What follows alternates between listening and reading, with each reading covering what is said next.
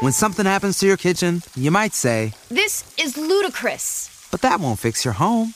That will only get you the rapper, Ludacris. Having trouble? Don't panic. Don't be alarmed. You need to file a claim? Holla at State Farm. Like a good neighbor, State Farm is there. That's right. You can file a claim on the app or call us. Thanks, Mr. Chris. No matter how ludicrous the situation, like a good neighbor, State Farm is there. State Farm, Bloomington, Illinois. Hey, what's going on, beautiful people? It is Wednesday, and I'm so excited for you to be here with me on another week of the Paging Dr. Chanda podcast. I don't take Wednesdays lightly. That means that you have made it halfway throughout the week. So y'all know whenever you get that notification that Dr. Chanda has a new podcast that dropped, let that be a daily reminder or a weekly reminder that I have gotten halfway through the week. Let me go ahead and listen to this episode to get me through the rest of it. I'm your host, Dr. Chanda. And listen, y'all, it's been a pleasure just being here with y'all every single week. I know I said this is a weekly podcast, but I've been kind of thinking, and I just got back from a podcast summit, so they kind of like motivated me a bit. I'm wondering if y'all would enjoy if we dropped an episode more than once a week. If so, let me know. I would love to hear back from you. If you put it inside of the comment section of the Apple reviews or Spotify reviews, or you can go ahead and DM me and let me know what you think. But, you know, it's a lot of work in podcasting. I'm not going to hold you. It is a lot of work, but I'll do it if it's something that you guys will like or if you would benefit from it. So here's the format. Y'all ready? I'm thinking about doing my full show, so like the 30 minutes with myself or an hour long with a guest on Wednesdays still. So that will still drop on Wednesdays. But I wanted to add in like more like coping skills and tips and strategies throughout the week. They won't be long episodes, but maybe just like a little 5-minute drop, 6-minute drop. But y'all let me know. I want to know if y'all would benefit from that. So without further ado, I know we've been kind of doing this little trend where we've been highlighting people who have been, showing love to the podcast on our Apple Podcast ratings as well as on Spotify. So if you haven't done so already, I need you right now in this very moment to go ahead and go to the Apple Podcast app, which is right in your phone. Every single Apple device has an Apple Podcast app. I'm so surprised that so many people don't know this. I've been having to re-explain this, but if you have an iPhone, you have an Apple Podcast app. So go to the app, find the podcast, scroll down, and you'll find ratings and reviews. Leave me a 5-star rating and a good little review, and I'll give you a shout out on the pod. You can also do the same on Spotify. So let me know. Would love to feature you. So we have some brand new reviews. I've been getting a lot of reviews lately from people who just been on the listening to the pod since me being at their school, like speaking or whatever, or like events that I've been at. So let me just try and find the ones that I want to look at. Bear with me, y'all.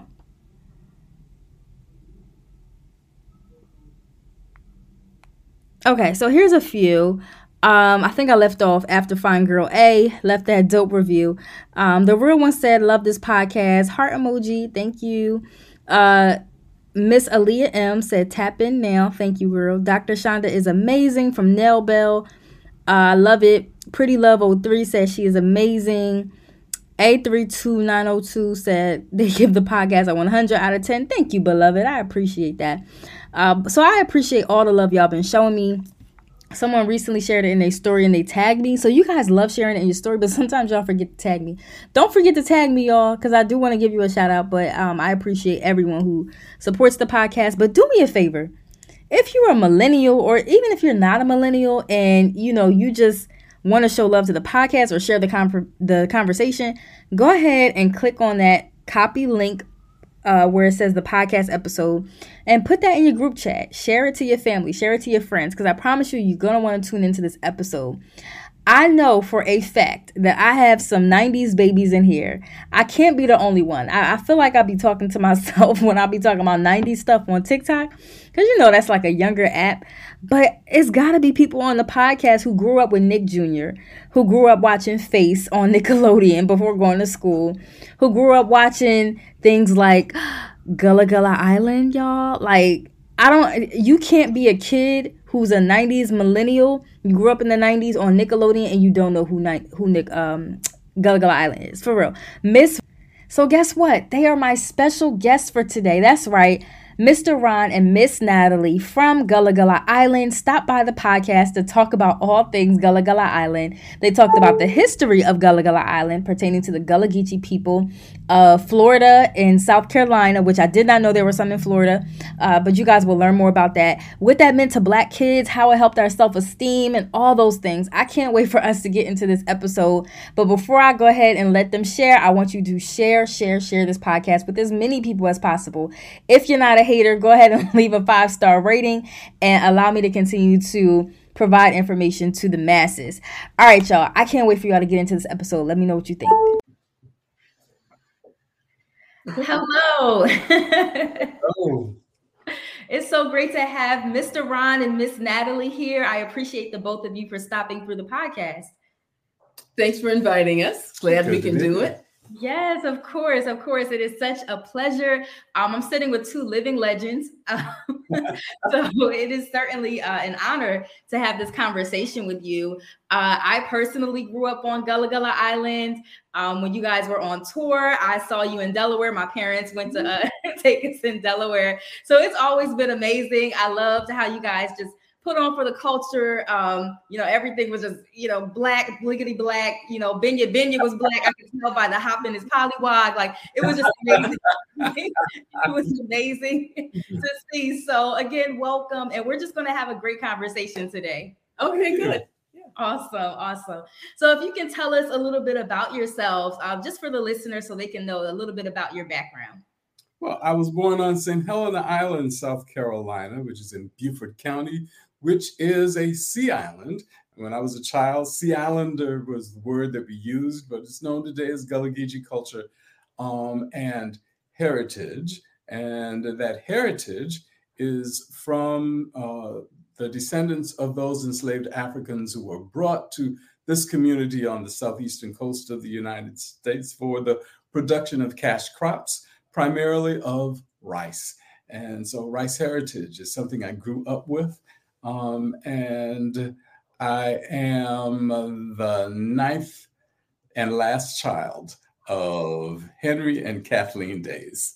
Yeah, amazing. I like that because his mama, when she said she had 9 children because she didn't know how not to. And I told her, I'm glad she didn't figure it out since I got 9. So I'm Natalie. I'm actually Natalie Eldridge Days. I was raised in Central New York.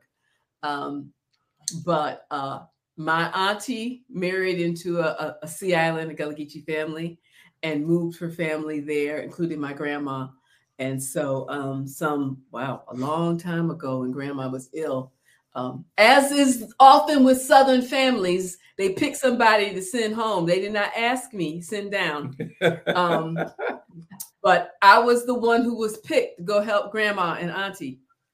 So I told them I'll come down 2 weeks, y'all. And, it's been 40 years. Yes. I met Ron a few months after I got here.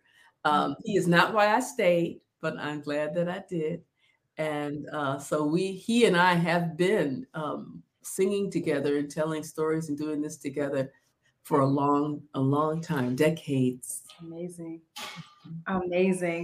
It was such a pleasure just seeing your story, seeing how everything unfolded, even on a national stage, a nationally syndicated show. And I'm wondering for the both of you, like, how did that come about? Like, was it something that the show, they came to you all or?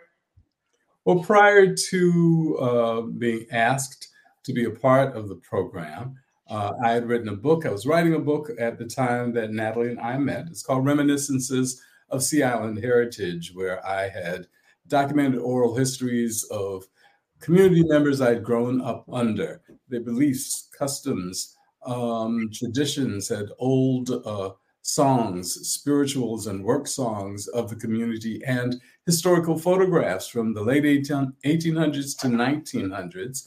And after that book was published, we scripted it into a theatrical performance that we toured the country performing, bringing those stories to life.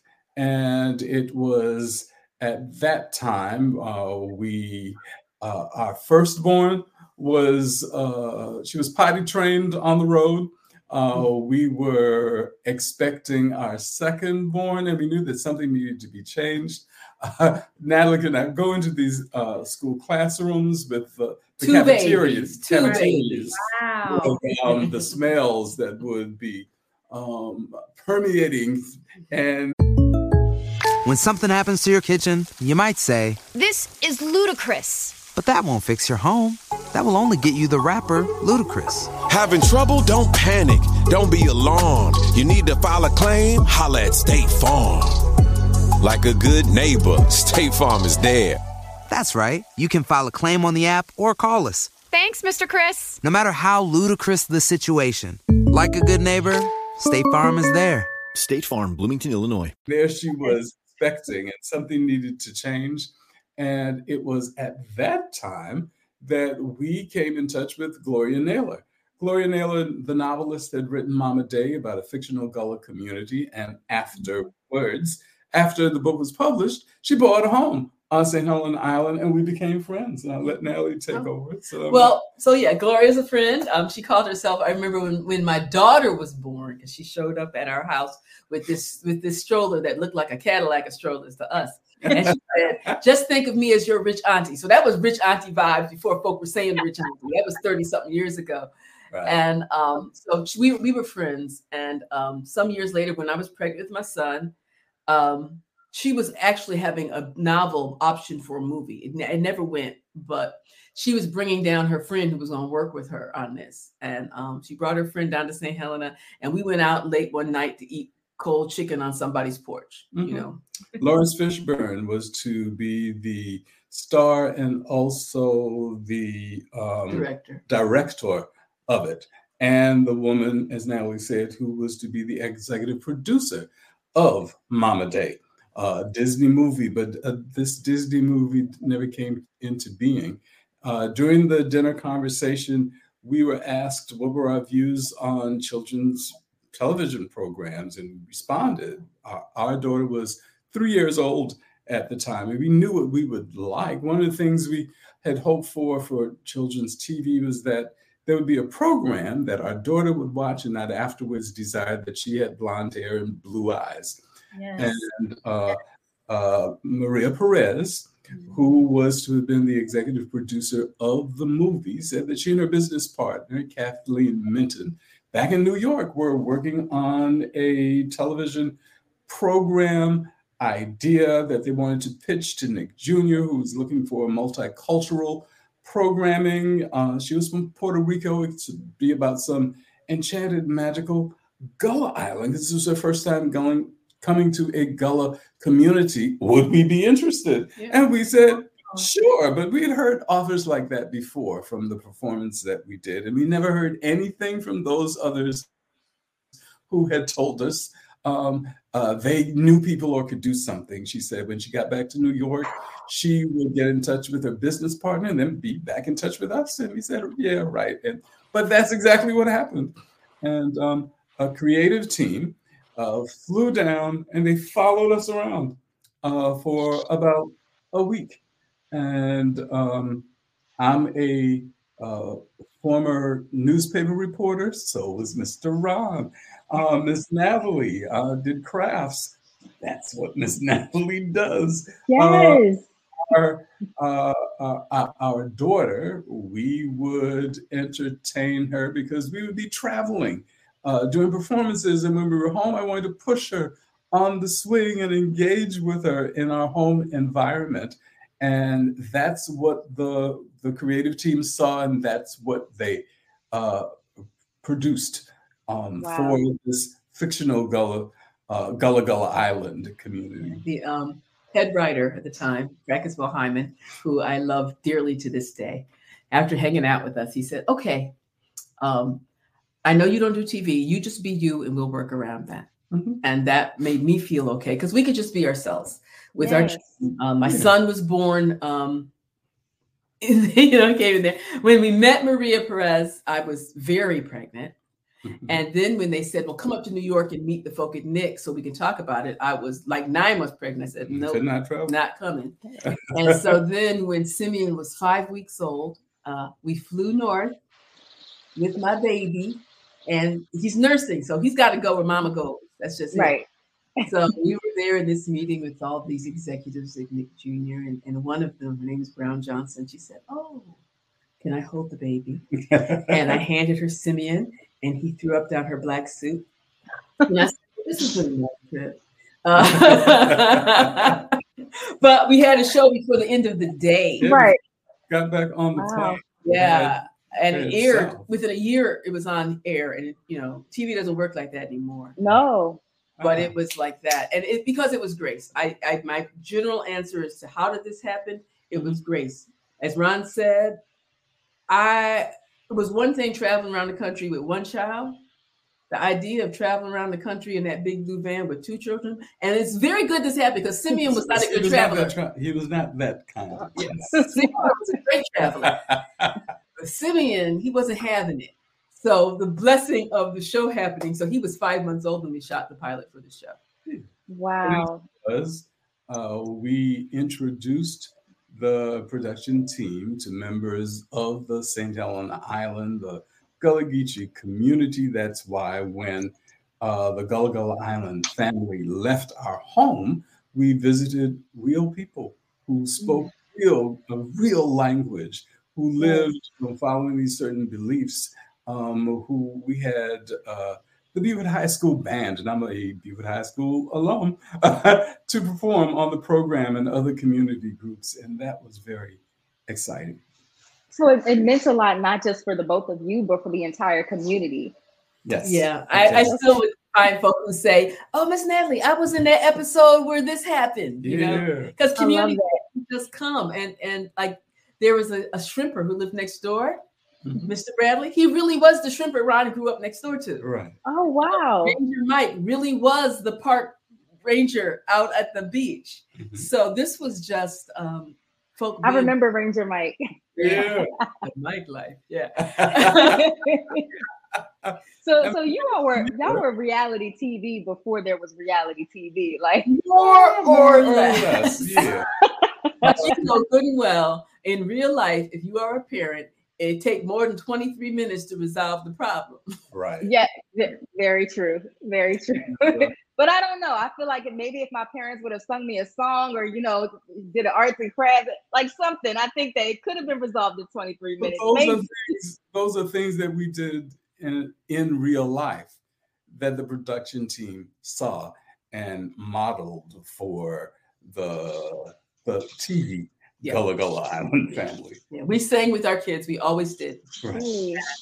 We sang in our house. We always did, and we still do. Many of the songs were spirituals that the musical team more or less adapted to a more rhythmic kind of performance for a children's song.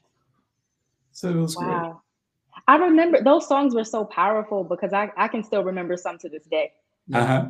There was a really great team of musicians, Billy Coben, Peter Lurie, and Gail Sky King. She was from Barbados.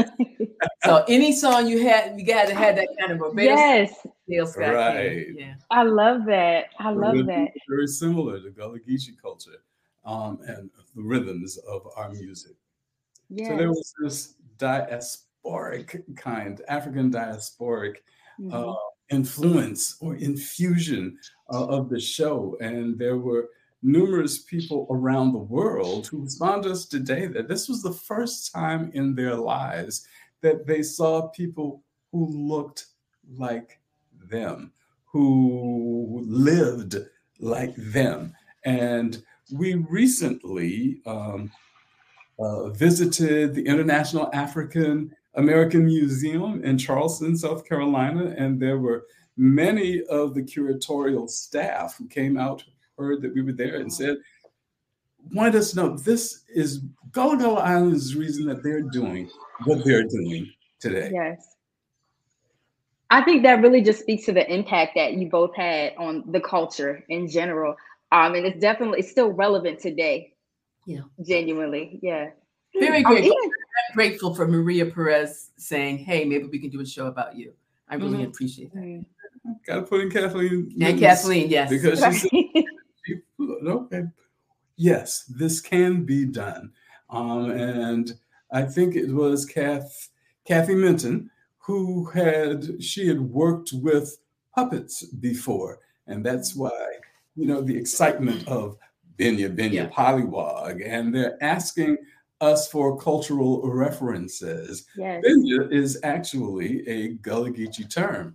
I'm a Benya, and I'm not a frog or a polywog, but someone who was born in the Gullah Geechee community who has been here, or Benya, is known as a Benya. And if you double a word in Gullah Geechee, it means very much so. You can look good, or you look good, good, or you look good, good, good. So Benya Polywog supposedly has been on Gullah Gullah Island for a very long time. When you need mealtime inspiration, it's worth shopping Kroger, where you'll find over 30,000 mouthwatering choices that excite your inner foodie. And no matter what tasty choice you make, you'll enjoy our everyday low prices, plus extra ways to save, like digital coupons worth over $600 each week. You can also save up to $1 off per gallon at the pump with fuel points. More savings and more inspiring flavors make shopping Kroger worth it every time. Kroger, fresh for everyone. Fuel restrictions apply. I love how y'all just broke that down. Like, that's just mind blowing. I feel like I'm learning so much in this one conversation. If you all can kind of like tell us more about the Gullah Geechee people of South Carolina. I know, I know Mr. Ron, that's where you're originally from. If you could tell us more about the history. I'm going to defer to him, but I will say that Gullah Geechee people aren't just in South Carolina. They're coastal from like northern Florida, like around St. Augustine, up to southern North Carolina. So that's the Georgia coast. It's the rice-producing areas of the coastal southern coastal United States. Southeastern. And so now I'm going to just hand that to Ron. Well, just recently. No, that's great information. I thought it was just in South Carolina. So And they're descendants of people who have been born in those communities. Stretching from Wilmington, North Carolina, down throughout South Carolina, Georgia, all the way down to St. Augustine, Florida, who now live elsewhere, and they've taken their culture aspects of our heritage with them. Natalie and I just visited Ghana, West Africa. It was my second visit, and on my first visit to Ghana almost 20 years ago, as soon as the plane landed, I began to see all these people who look like my father's people. And It's Aunt so-and-so and Uncle so-and-so and people from the St. Helena Island community. And I had DNA testing done following that visit, and the subsequent year visiting Sierra Leone, where I saw people who look like my mother's people and found out that my ancestry is from the Ewe and Akan peoples of Ghana, West Africa. And my maternal lineage is from the Temne people of Sierra Leone.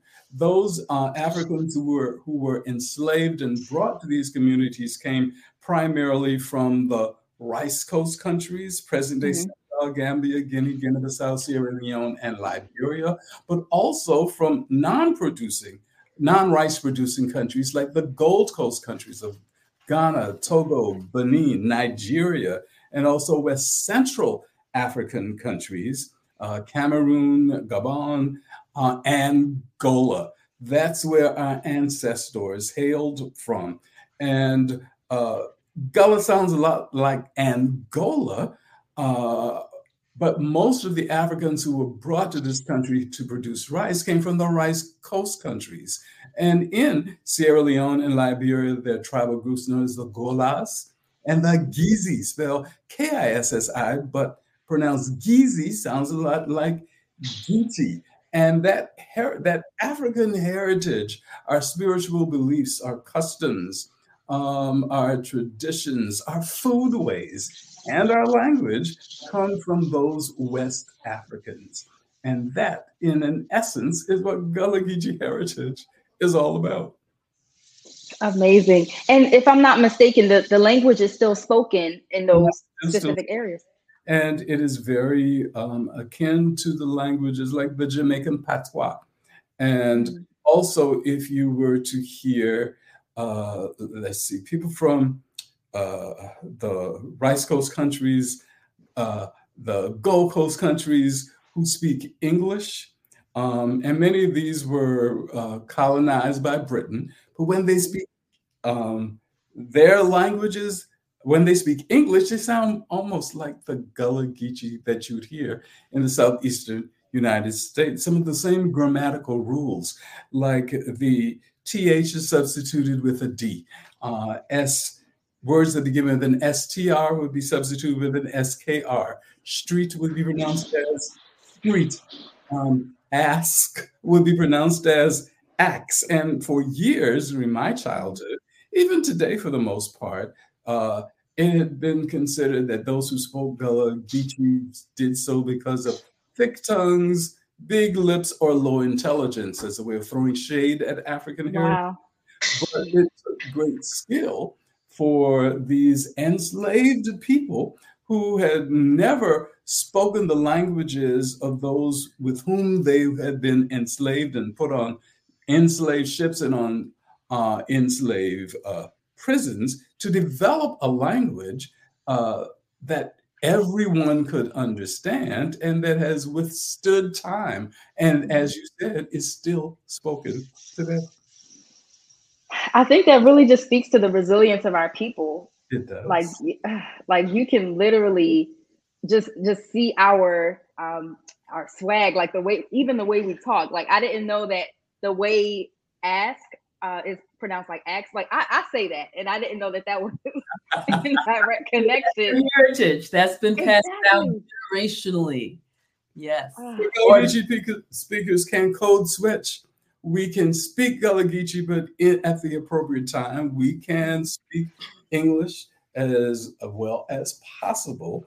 But that is what known as code switching, and that is something that is helped with the resilience or knowing for teachers to allow their students to know that they can speak a certain way in their homes, but in the environment, the work environment, it's best to be able to switch to speaking English more fluently.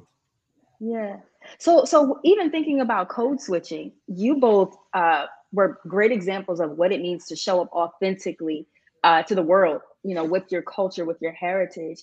And I wonder, like, did you ever experience that pressure to possibly conform to what TV was looking for, that to fit in a certain box? Interestingly enough, one of the early directors asked Ron if he wanted a vocal coach. We're like,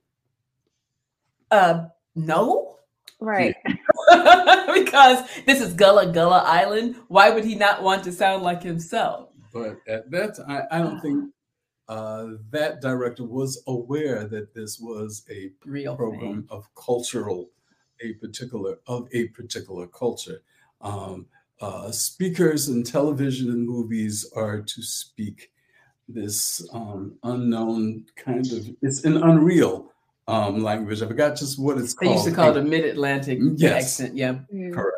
But you know, and that's what she was looking for, and I couldn't understand what was different about the way that I spoke, but she heard something different that she did not wish to hear. And at different times when I have done auditions for different movies, or that's this whole thing. Well, can you speak? Get rid of that accent. Can you? And I would not. Well, I don't necessarily hear the accent. Right. I've gotten older. I hear it. I think it's. But when I was younger, no, I don't. I don't know what you're talking about. But they was no. They can't use because they were looking for a different sound. Wow. Well, I'm here to say I appreciate that you all didn't take the vocal coach because it meant so much seeing people who looked like us, who spoke like us on TV. It really did. I wonder, did that ever happen with like appearance-wise as well? Like, was that ever a conversation? No, not really. It wasn't about our appearance. It wasn't. I mean, I was a full-figured woman So, you know, I got a little pushback in the wardrobe room the first year. Okay. But the second year, there was another full figure Black woman in running the wardrobe room from then on. So I love that.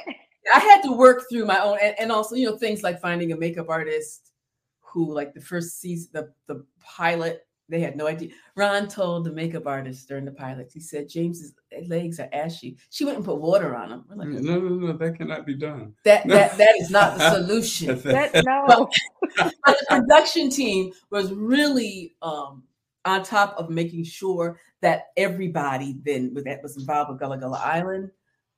They brought in Latinx, they brought in Black, they brought in that type of team surrounding us.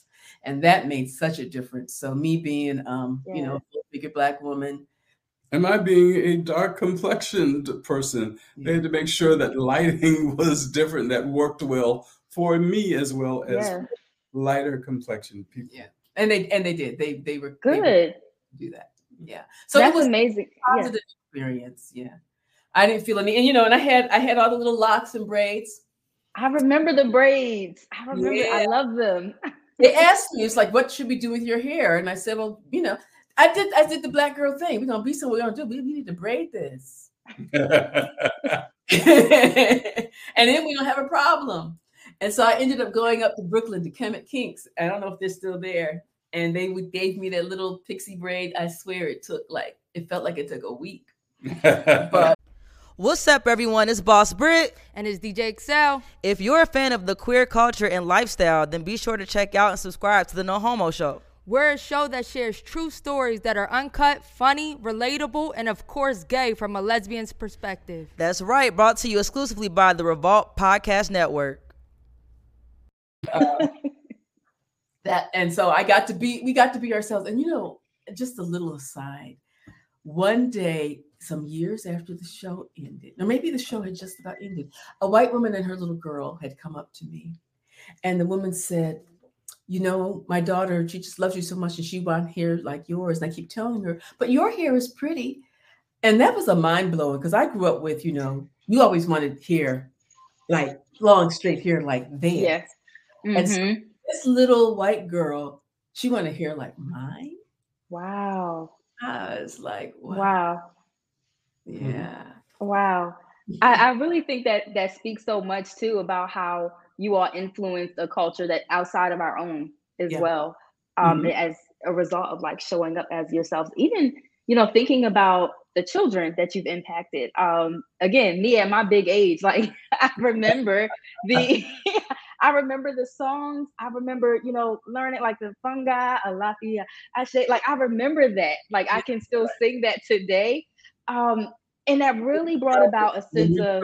While the show was in production, we would be in airports. There would be college, university students who would see us and who would tell us they skipped classes daily to watch the show. I believe that. Like we woke up early in the morning in the summertime to watch the show, so I can see that. And it really played a role in, like, you know, our mental health and building self-esteem of Black children. And I wonder, like, was that intentional? Did you know the mental health impacts that you were going to have on this generation? Oh, no, we had no idea what the would be, but we knew what we wanted for our kids. That's what we knew. Mm-hmm. We knew that there was nobody who looked like my daughter or our son that they could see on any consistent basis. And we wanted that. So, but we weren't thinking, what will be the mental health impact, you know, 20, 30 now years out. And I have to say that one of the blessings of being a healthy person in my senior years is that I keep meeting these amazing people like you who say, wow, the work that you did made such a difference in our life. And that's like, that's wonderful. We didn't know. We didn't know. We were storytellers and performers. And what we did know was that we dedicated our lives to telling the stories of our people. That was, that's purpose. That's the purpose. That's what you do. That's what you do. And what I say now is that our family's motto is Sankofa. Everything we do is Sankofa. We knew that, but we had no idea how that was going to play out. I love that. The fact that you all were able to and willing to kind of put yourselves out there, put your culture out there, and it made such a significant impact beyond what you were even imagining. It really speaks to the dedication that you have for the work. Well, there were certain aspects that were just germane to who we were as parents or being the products of the communities into which we were born. During one of the early seasons, with the influence of the puppet characters, it seemed like the puppets were the ones who were handling all of the conflict. And the children, and we said, no, well, we find that the parents are the ones that need to be utilized. During the first season, some of the production team, they had an issue with our being addressed as Mr. Ron or Ms. Natalie, and just should be Natalie or Ron. No. Y'all, we don't do that. You got no, we don't. We don't do that. And they followed through. The production team, they were always really responsive. Okay. Really responsive to what we shared about the culture and what we knew about our community. And in our community, you respect your elders. Mm-hmm. Yeah. And we could not model something that we would not allow in our home. Right. Exactly. And my children still love you. They're your peers. They're like, they still like Miss Barbara and Miss, Misty. But I do too. Mm-hmm. And I'm an elder, but there are people who are my elders. Mm-hmm. And when I address my elders, I give them a title. Unless they asked me not to. Right. I just do. That is a cultural norm. And mm-hmm. to this day, if there are younger or much younger interviewers who address me as Ron, wait a minute. That just made me cringe a little bit. Are they doing that? Well, we don't know each other like that. One thing, it was in 2005, I participated in a very historic trip to Sierra Leone. It's one of the Gullah Geechee homecomings. Halfway around the world, we were on a ferry to Bunce Island, which is one of the slave prisons where a number of Africans who had been enslaved last saw their homelands when they were boarded on ships from Bunce Island. On this ferry, because we were wearing our Priscilla's Homecoming, a Gullah Homecoming t-shirts, someone on the ferry asked the coordinator, not knowing it was the coordinator of the trip, is that Gullah, as in Gullah Gullah Island? And he said, why, yes. And the star of that show is right over there. And he came smiling, wanting to take a selfie with me for his 4 or 6-year-old son. He was a Nigerian living in Germany who watched the show daily with his son. And he wanted me to know how much he enjoyed the colors, the people, the language of that show. It related to him so very closely to how he had grown up in his Nigerian home. I love that. And, I know I keep talking about the impact, but I really hope that you guys feel as though you're getting your flowers today, because you certainly deserve them. Thank you. Thank you. Thank you. Yeah. You received an email, something on social media recently from a young woman who had watched. Yeah, this was a letter I got from a young white woman who grew up in a Midwestern, some very, very white place where she had never seen a real Black person. Wow. And she grew up, she and her little brother, in a very racist home, but they watched us every day. And she said, I watched you every day and I loved you. And because of you, my brother and I did not grow up like that. And eventually I was able to impact my parents. And I'm a teacher now. And honestly, it just makes me really, I'm like, yes, you don't know. And so I think So yeah, I'll just move quickly through that. That sometimes you do what you're led to do. And for us, that was this work.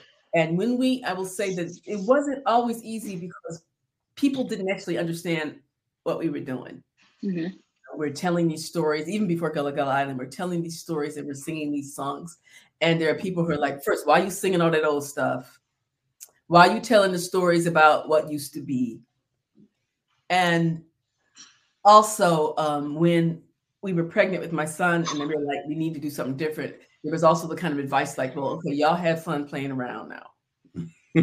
Y'all need to just go get a real job, you know, like with the jobs that we were often funneled into in the Black education, social work.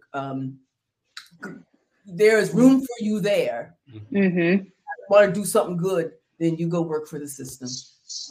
And we were like, that's not it.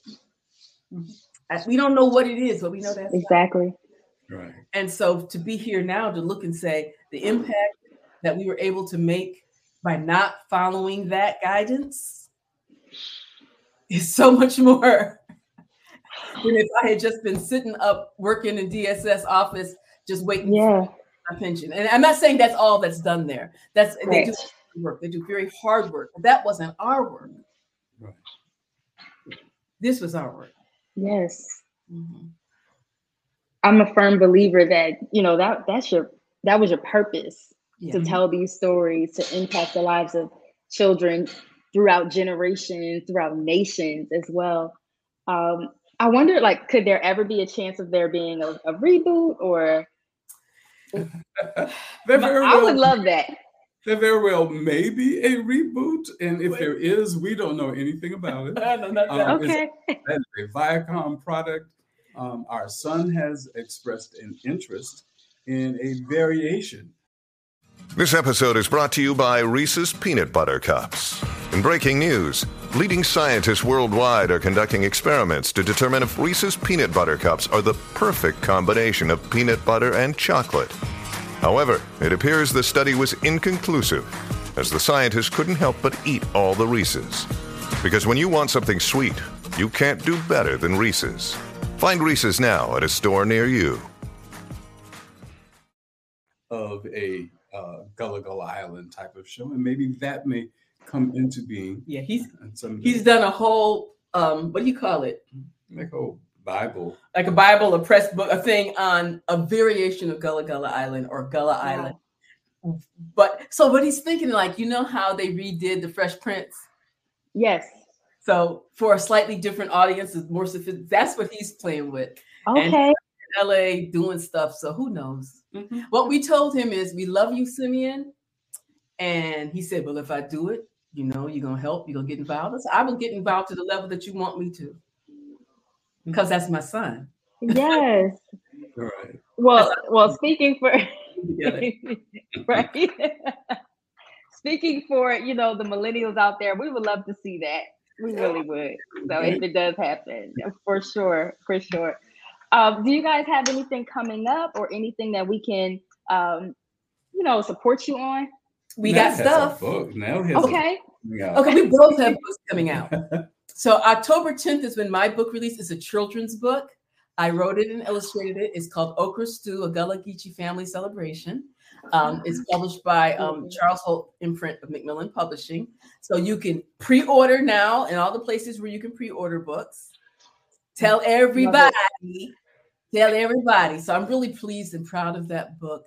I am an artist. I'm a visual artist. And so I paint, I tell stories that way a lot. And so you can see my work here and there and there and there, but it'll be in this book. And Ron has a book coming out this year. Yes, I have a book entitled Raptors in the Ricelands. It's an historical fiction novel about a fictional Gullah Geechee community of Georgetown, South Carolina. And it tells about just the connections of Gullah Geechee and other African diasporic communities. There is a couple who wishes, it's a twist on philanthropy, and they learn different aspects about giving and the expectations of giving and helping and leaving a legacy for their children. That will be by Brandy Lane Publishing. The publication date has not been set. I've been told it will be this fall.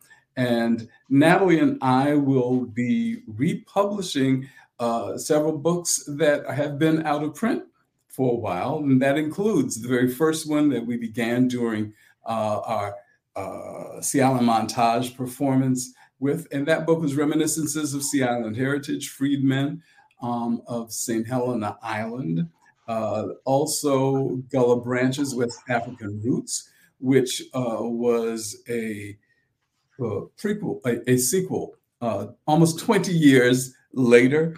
Wow. It's the same way, but in that book I tell about the songs.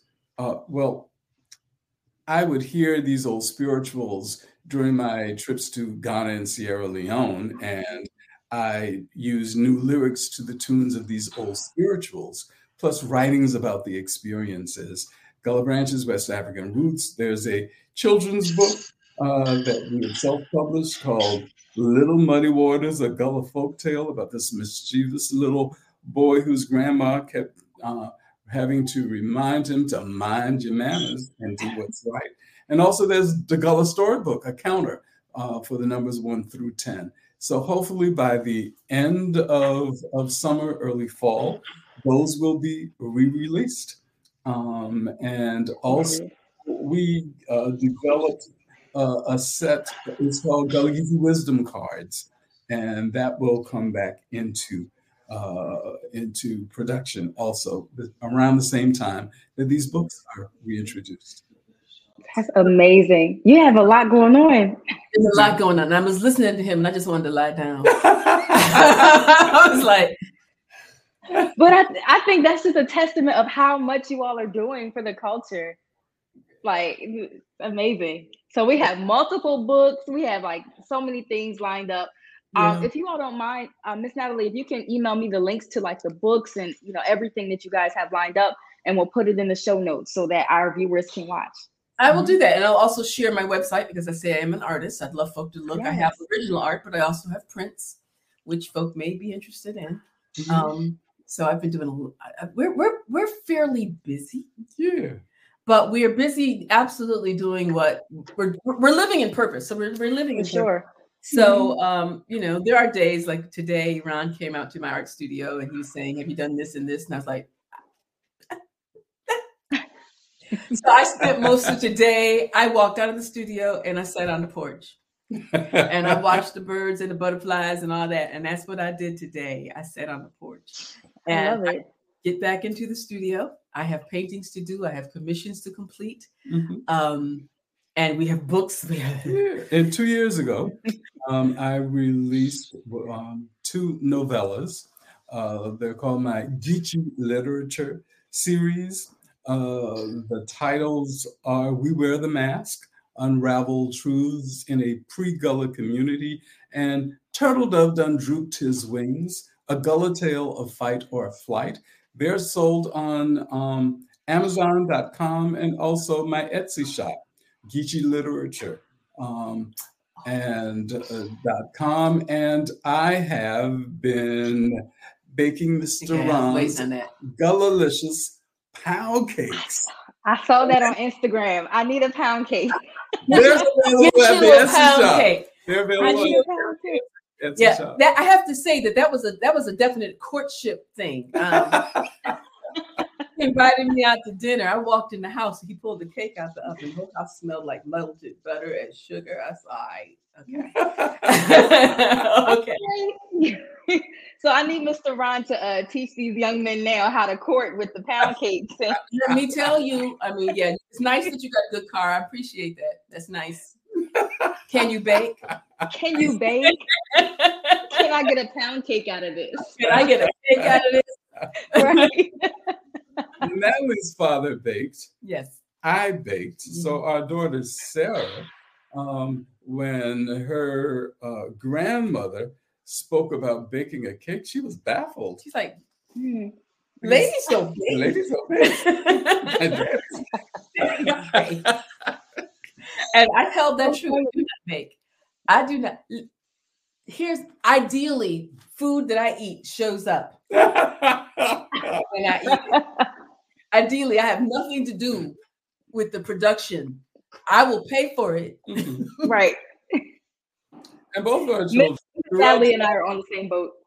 They would go to, out with their friends, their homes, and oh no, that's box cake. Yeah, they weren't eating no box cake.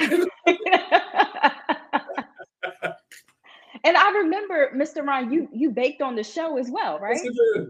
Because that's one of the things that the creative team saw. Yes. And they followed us around. Yeah, they really did just say, mm-hmm. You be yourselves. Yeah. I love it. Like big fat biscuits. They saw me baking biscuits. He makes great biscuits. And he would bake them every weekend for the kids. There was the biscuits. And there was one biscuit that he called the daddy biscuit because it was the biggest biscuit. When you had all the dough left after you cut all the other ones, he would make one big biscuit, the daddy biscuit. And my children wanted the daddy biscuit, but he's the daddy. Yeah. But there would always be, and we get the daddy biscuit, the big biscuit. You know, that's what they wanted. I'm going to get in so much trouble. I'm supposed to be doing keto, which is low carb, but I'm going to have to get me a Ron. I've been doing keto since January, which means I walk into the house from the studio and it smells like cake, but I don't eat it. That's willpower. Mm-hmm. But that is willpower. Do not think that I have not had my share of cake. Okay? We've been married for 38 years. 38 years? That's right. This November. Congrats. Well, I've had my share of cake. I am not. Yeah. So you go ahead. Amazing. Before the keto. I'm certainly going to order one of the pound cakes. I'm not joking. It was definitely. If You Can came about because when I started baking for the public, that was after Gullah Gullah Island had ended.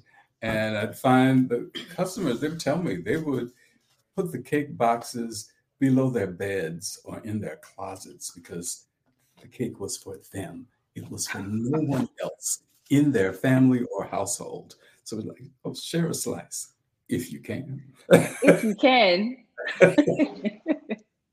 That's how you know it's good. Awesome. Well, it was definitely a pleasure having the both of you today. Thank you. Thank you. Of course. Of course. It was. I'm sorry. Can you say that again? I hope we didn't derail you, you know. No. This was a genuine conversation. I'm, talking to two of my heroes from childhood. So I'm good. This was a pleasure just to be in your presence. I'm really appreciative. Thank you. Yes, for sure. So if it's not too much, would you mind closing us out in the Gullah Gullah Island theme song? we should have expected that. I mean, in Ghana recently, that was just last week. And Natalie had gone up on this suspension bridge. I'd been 20 years ago, so I didn't go this time. I was in the museum, and I turned the corner, and there was someone. She said, I know you.